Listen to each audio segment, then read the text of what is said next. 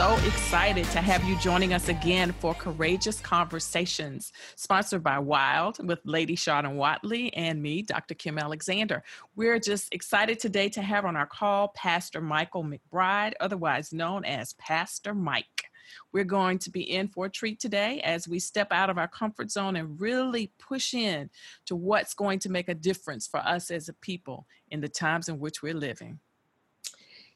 No, it's great to be here with you both, and I'm super excited to hang out. And thanks for having me. I'm I'm, I'm hanging out with some awesome, righteous, amazing, magnanimous, stupendous, wonderful women of God.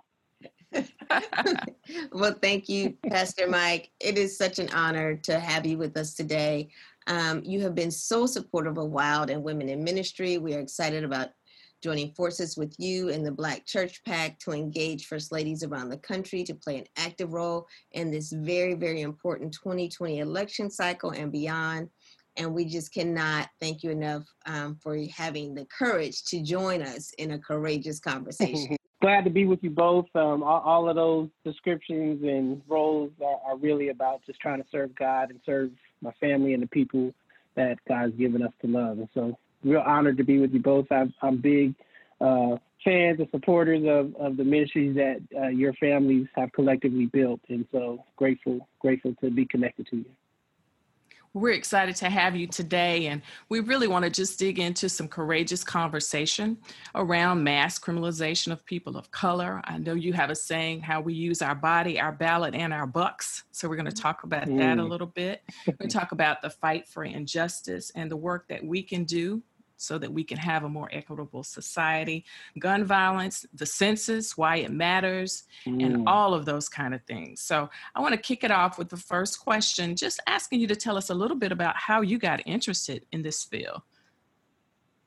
Well, you know, I'm a fourth generation holiness Pentecostal. I grew up in the Apostolic Pentecostal Church. And some of you uh, may may or may not have heard of um, our kind of brand of black church uh, um, spirituality, but um, you know, I I was very much um, just on my way to heaven and oh so glad. I was a youth pastor at a pretty prominent church in San Jose, California, Bible Way Christian Center. Uh, that was kind of the Huey Rogers, um, Bishop Smallwood Williams kind of sect of apostolic Pentecostalism. And I got beat up by some cops in 1999, March of 1999. I was physically and sexually assaulted by some cops who you know, roughed me up pretty good and were doing body cavity searches and just really violated me. And um, it really, of course, as a 19, 20 year old youth minister, it rocked my faith. It made me have a moment of theodicy, you know, asking God, why did why did this happen to me? Um, and my church and the youth in my youth group, we had grown our youth group to over 100 young people. We all just rallied together and we, you know, made a, a really big statement about it. But one of the things that happened in my youth group in a Bible study one night, they were telling me, you know, Brother Mike, this happens to us all the time. And I was like, what do you mean? They're like, yeah, you know, um, we get harassed by the cops and some of our friends are, are dying in gun violence and this happens to us all the time. I said, well, how come you all never brought it up? And they told me we did not believe that the church was a place where we could bring this part of our lives and it really be addressed.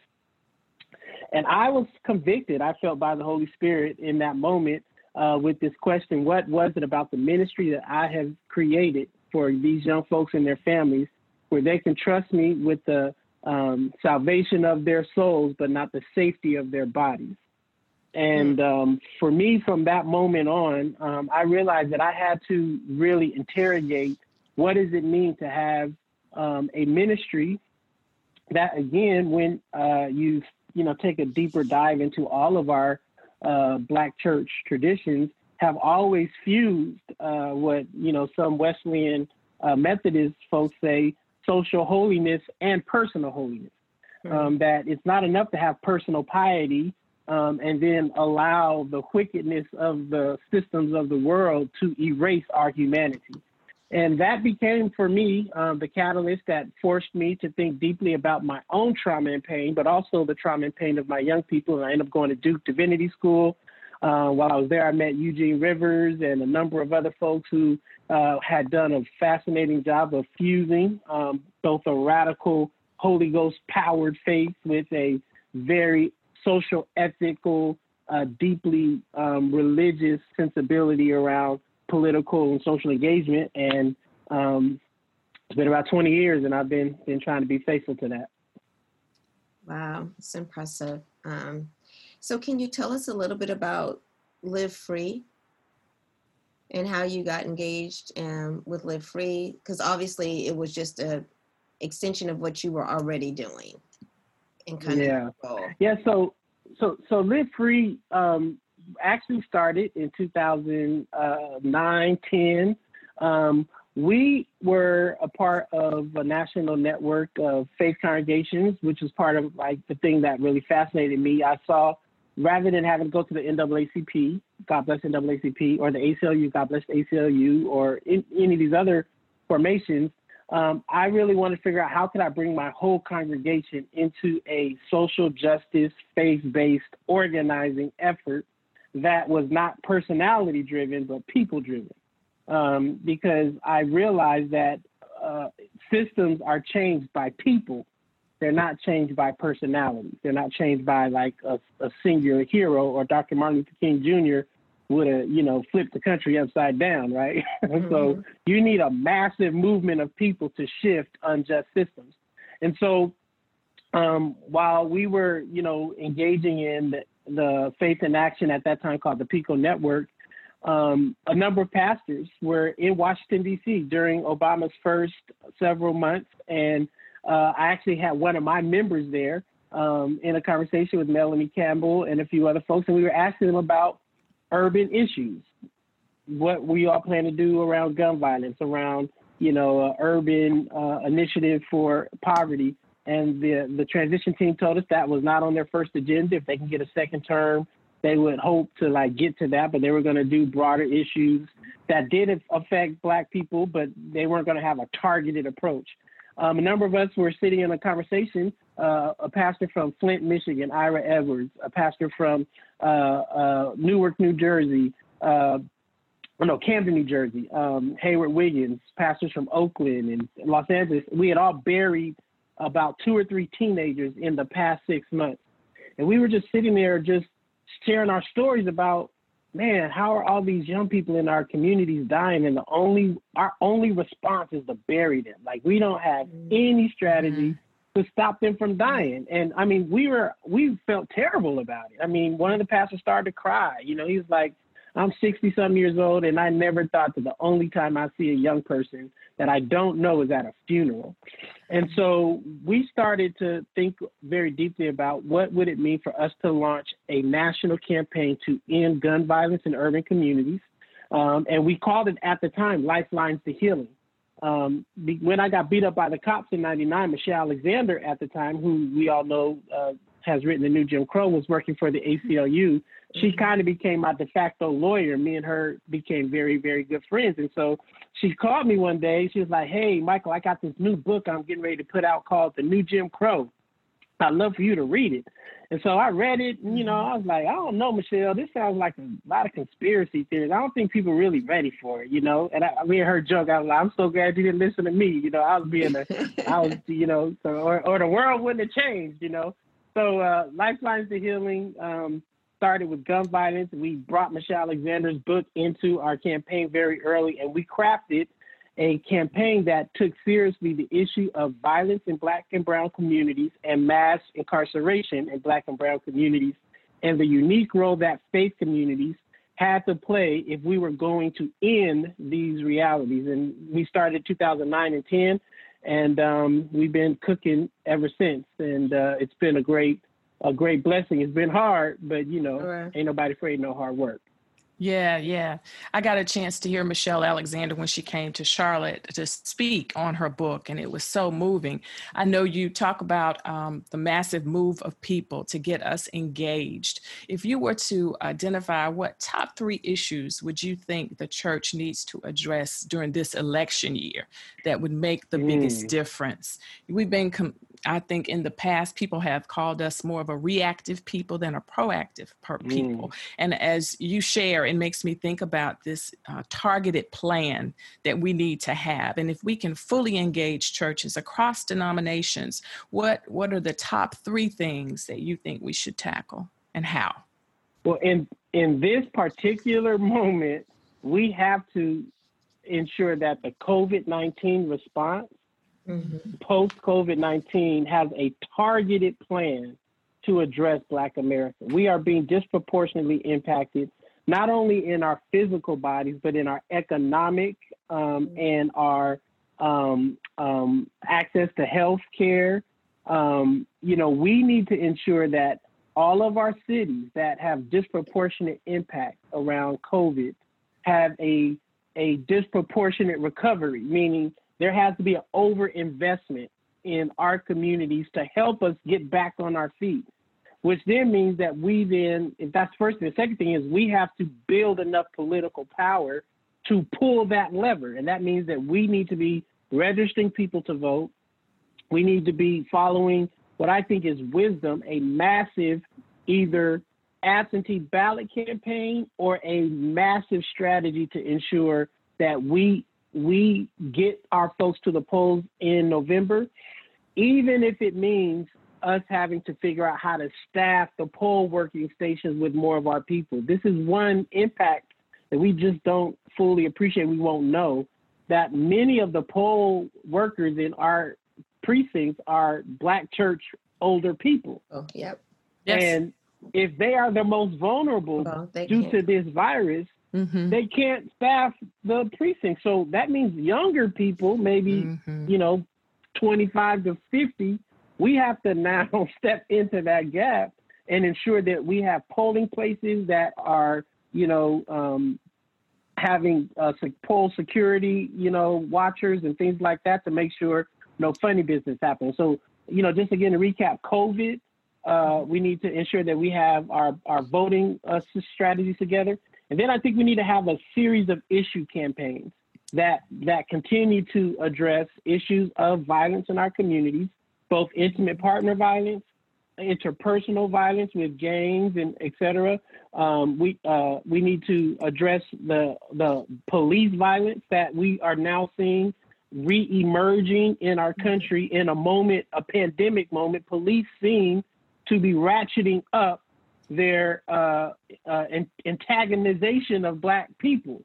Um, and white vigilantes are seemingly to kind of come in and, and that as well. So we're gonna have to keep our eye on on both a systemic and a kind of interpersonal response as the black church because we one thing the black church represents we don't just represent institutions we represent real people like all of us whether you are a storefront church or not if you have 20 30 40 people attending your church every week you have more people than the local naacp in your city most likely Mhm. that you can touch every week. You, as a storefront church, have more people you represent more often than not than some of these organizations that claim to speak on our behalf. So it's important for us to take our power seriously, coalesce it, and then leverage it on behalf of the collective whole. So um, I couldn't agree with you more. Um, just my day to day job, just seeing um, the money that's coming out of Capitol Hill. You know, there are some folks who are working really hard on the behalf of the African American community. Senator Kamala Harris, your mayor in San Francisco, Mayor Keisha Lance Mhm. Bottoms. You know, um, it makes me very proud um, to see how the Right. African Americans are really trying to push these issues forward to make sure that we're taken care of. But what um, and I really liked your three points of the things that we need to address. But can you walk us through a little bit about how you propose that we execute the plan? Like, what is Mm. either the Black Church PAC or Live Free?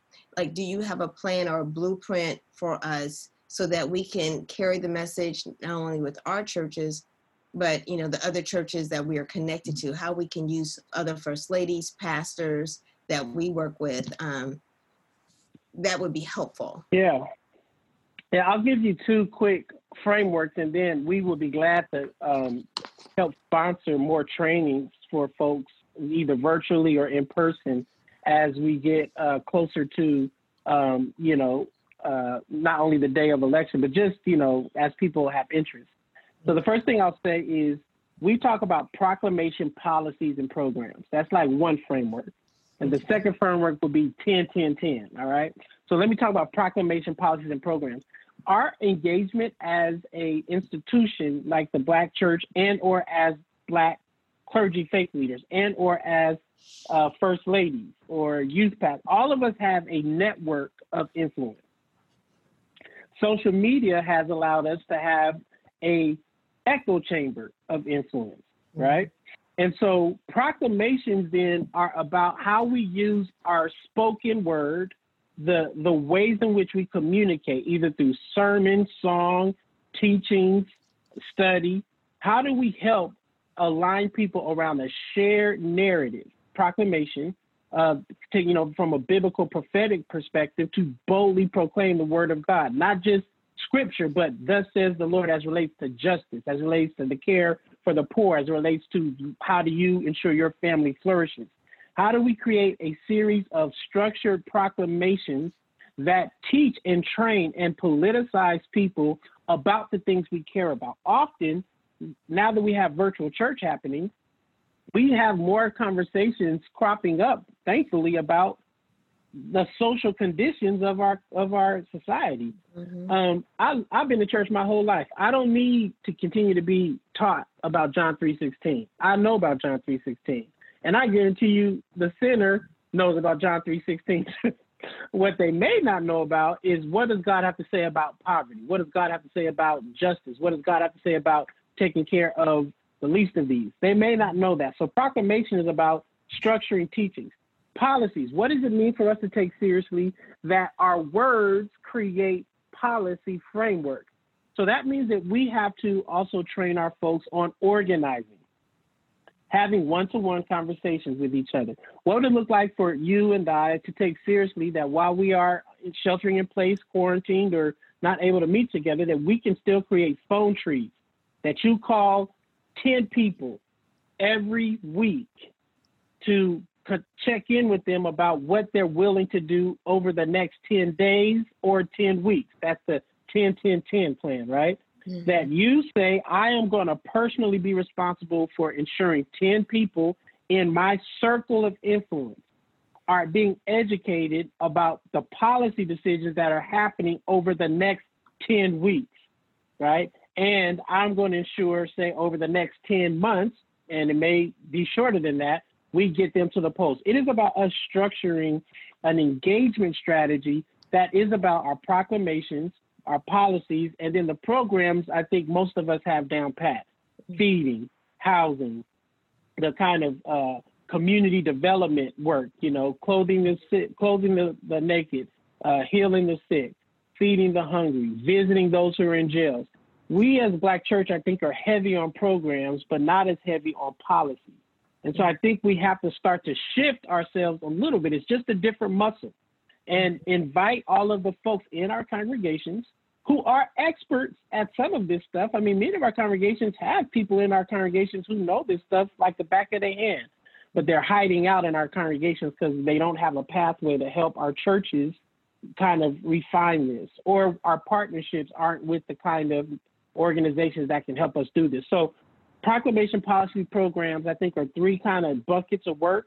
And 10 mm-hmm. 10 10 gives you a schedule 10 days, 10 weeks, 10 months, so you can hold folks accountable for producing in a kind of systematic way uh, either activities that lead to results. Yeah, that's excellent. Thank you so much. Um, sometimes, if you have a huge ship, you just change the rudder just a little bit. It can change the direction yeah. of the entire ship. So, that focus that's on right. programs that we're good at, if we look more at proclamation and policy, I know the difference will come. I want to shift a little bit and um, talk about the census, because uh, I think this is mm. a huge part of us as a people. We are historically undercounted. Um, we that's right are and have been. Uh, what are the causes for that? Uh, what are the results, and what can we do to change it?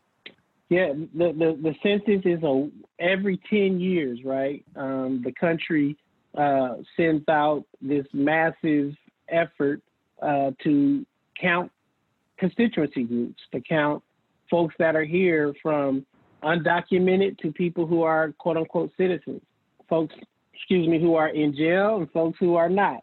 Black folks, white folks, men, women, households. I mean, uh, it's it's an effort to ensure that when decisions are made, the, particularly around budgets and resources and allocations and funding formulas, that those uh, formulas and budgets are getting from our tax dollars. Again, this is our money, our tax dollars. This is not the government's money. They are stewards of our tax dollars. So we should have the ability to decide how and where these tax dollars are spent.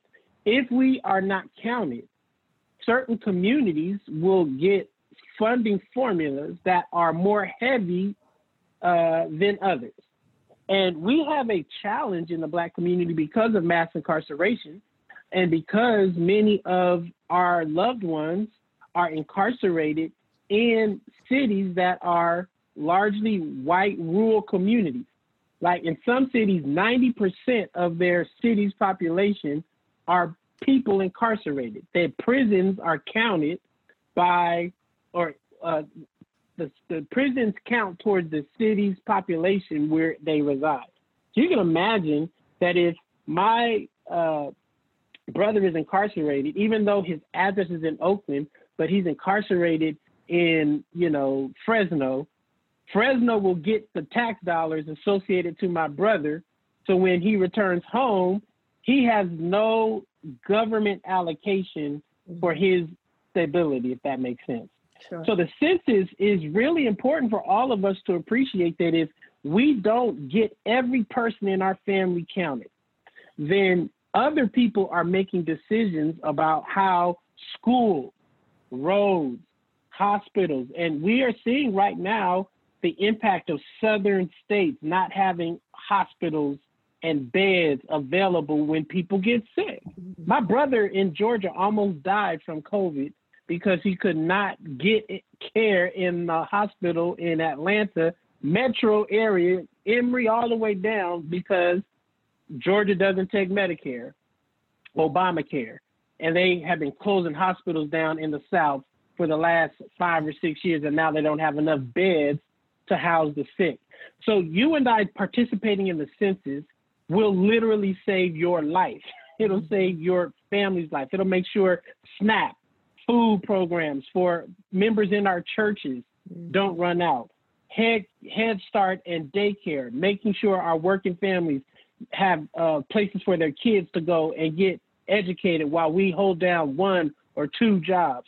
Um, ensuring that there are uh, senior care centers ensuring that bridges and roads and and and and Pell Grants and on and on. All of this is funded based off of the formula created from who gets counted. So it's very important for churches to take seriously because of this tragedy of COVID. The census has been extended, I believe, until maybe August. Yes. Um, and so we now have several months to do a massive virtual census project. Mm-hmm. We should be be spreading that information. You can do it all virtually. Uh, well, most of it virtually, or you can do it virtually, or they can mail you a, a census form. But it's really, really important for us as good stewards of the earth, of the democracy, of our families, to make sure we're counted uh, before the end of uh, uh July, August. Thank you so much for your work um, in that regard. You're so absolutely correct, um, and we are seeing it, and it's it, it's heartbreaking um, to see our people not being able to get the care that they need to be able to go yeah. to a hospital. You know, I have literally, I had to stop watching the news because um, you know we love our people, we love all people, and to see African Americans right. being hurt um, exponentially yeah. by this. Mm unseen tragic uh, pandemic is just um, unbelievable. So I want to talk to you a little bit about going back to COVID. Um, what role do you see the church? You know, we'll never be the same, right? That's right. We'll never be the same. That's right. And it's a moment. Um, I think it was Winston Churchill who said, you know, never let a tragedy go to waste, where we can mm. actually you know transform church and how to you know and mm-hmm. go about it in a different way and reaching more people you know a lot of the pastors we've been talking to they're seeing a, a greater number of folks actually going online and watching service and being engaged and joining mm-hmm. i think you know God is showing himself mighty and showing himself strong through this. And so I just wanted to get your thoughts on um, kind of where you see the church going and how we can really use this as an opportunity to um, really spread uh, the gospel. Yeah, I mean, I always believe that um, when the world is falling down, it is an opportunity for God's people to stand up, right? Mm-hmm. Um, we can't stand, though, if we are, um, you know, subscribing to or preaching um, a, a unfaithful gospel message. And I do believe the Black church in particular has to become much more clear about um, our unique role in the wealthiest country of this age. Now, we, we may be seeing the demise of the United States of America, with, you know, not hyperbolic. You know, uh, we are a crippled nation right now. Some people are in other countries are describing us as a failed nation state because of the inability of our government to protect our, its citizens from this virus as well as the inequities that are all around us. So the black church, I think, has to divest itself from a kind of gospel that is radically individualized, that focuses too much on capital and not people, that focuses too much on buildings and not family networks and you know, we, we have to reimagine what our task is to care for the whole of creation. And that may mean that some of us, particularly who are men that are used to having lots of exclusive control, have to reimagine our leadership to be much more inclusive of women, um, uh, folks who live in the margins, including our gay brothers and sisters, uh, folks who are incarcerated, folks who may find themselves unhoused, folks who may find themselves living in uh, very kind of precarious and poverty stricken spaces. We may have to start to create a different kind of leadership table and structure that allows these various voices of our communities to have input, dare I say, some leadership in helping us save our people in this moment. Peter, in the book of Acts, when he was speaking after the day of Pentecost and they all received the Holy Spirit uh, and and and were with great joy meeting together, Peter told them, "Save yourselves from this corrupt generation." The good old King James version says "untoward," right? Generation. Mm-hmm. But but it's important to appreciate that often we interpret yourselves as like you personally yourselves, when in actuality the Greek is speaking about a plural, a we. We must save ourselves as a collective from this corrupt generation, this corrupt era, this way of thinking that would make you and I think that just because I live in a home, my neighbor does not uh, require my commitment for their survival. And so I do believe that as we have moved to a more kind of, uh, you know, virtual church experience where we have decentered the physical building. Now, I, am not one who believes that um, you know, we don't need to meet physically together because I think there's something about, you know, us as a community having physical. Imagine some people only get a loving touch per week when they pass the peace yes. at church. They, their title as sister, deacon, mm-hmm. brother, mm-hmm. minister gives them dignity that they may not get when they are working in a particular profession. So the physical gathering, I think, is still important. But what do we do with our our the way we structure our lives and our relationships when we can't depend on a building? This is this I think is the question. How do we expand who belongs to us? And I know that the Black Church can often, um, you know, be defined more or less by who we exclude. But I, I think we need to be asking ourselves a different question in this moment how broad can we open our arms and and and have the sinners, quote unquote, how whoever you describe to be a sinner, running to you like they ran to Jesus, mm-hmm. right? Mm-hmm. Like the only folks who seem to run away from Jesus were the religious folk and the folk over invested in the empire. But the, the the sex workers ran to Jesus.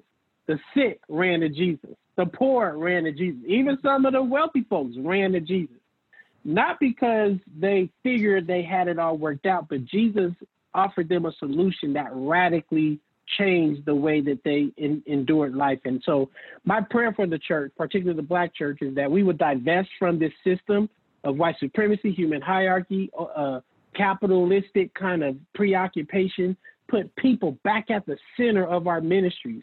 Understand that our building should be in service to the people, not our people in service to buildings. Amen. That the system should be in service to the people, not us trying to uphold a political, or ideological set of commitments. I think that we are well poised to do that um, with a lot of holy imagination and, and a lot of divine courage. Praise God. Well, that's courageous. You're mm-hmm. pushing us outside the boundaries. and I'm excited about a courageous conversation that really challenges us because we are the church. The church isn't a building. Yeah. Uh, mm. and as we are having to adjust in this time, it really um, makes us think about what really matters and what's really important and how can we be connected. And it redefines who is my neighbor, which it should have been all along yeah. as we yeah. begin to think about mm-hmm. who our neighbor is. So thank you so much for being with us today and for joining oh, us. My, my, pleasure. It's been a great time. We appreciate you. We absolutely do. And no, I'm, I'm, no, no, I was just gonna say, say I'm honored. Just let I was just gonna say you have to let us know how you know where can we go, where can individuals go, listeners go to become more engaged, to learn more about what you're doing, to sign up. Um, please.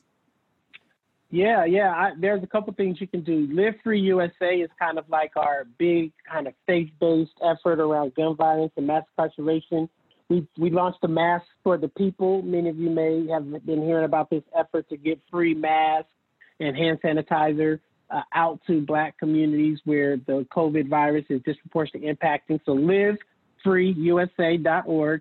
You can visit there. You can see, you know, a lot of content and information about the work we're doing. And then the blackchurchpac.org yes. is where you can go to um, really tie into the political organizing work that we're doing um, you, you you should just continue to remind yourself that um, God has put power in our hands, and and to the extent that we can activate this power, uh, no weapon formed against us will prosper. And Amen. so my hope is that you and your listeners see us as a resource. I'm super excited about the First Ladies Network that you and, and uh, Lady Watson, Lady Alexander, and Lady Jenkins and others are going to help us build out through this country. It is not a secret that black women drive the uh, voting election, and dare I even say the black church in general. So we we want to really help make sure that the first ladies, the pastors' wives, the the the the, the women pastor leaders in the country have a real strong um, network that's resourced so we can make sure your voices, your strategies, your ideas are helping uh, save ourselves from this untoward generation. So, love you both. Thanks for having me, and I look forward to us rocking. Absolutely. So thank you, thank you, thank you, thank you. We can't thank you enough. I'm just thank so excited. You. It's awesome to see your face, to hear your voice, to be engaged. you inspire yeah. and just get me excited about okay, we got to get out here yes. and work. so thank you for taking time out. I want to thank you again, Pastor Mike, for being with us today. Upcoming on Courageous Conversations, we're going to have a courageous conversation on friendship with LaDonna Hughley and Sandra Campbell. I'm so looking forward to that. We're just glad that you were able to listen today. Thank you for joining us on Courageous Conversations, where we have courage to converse about topics that engage you, inspire you, and challenge you. Have a great day. Amen.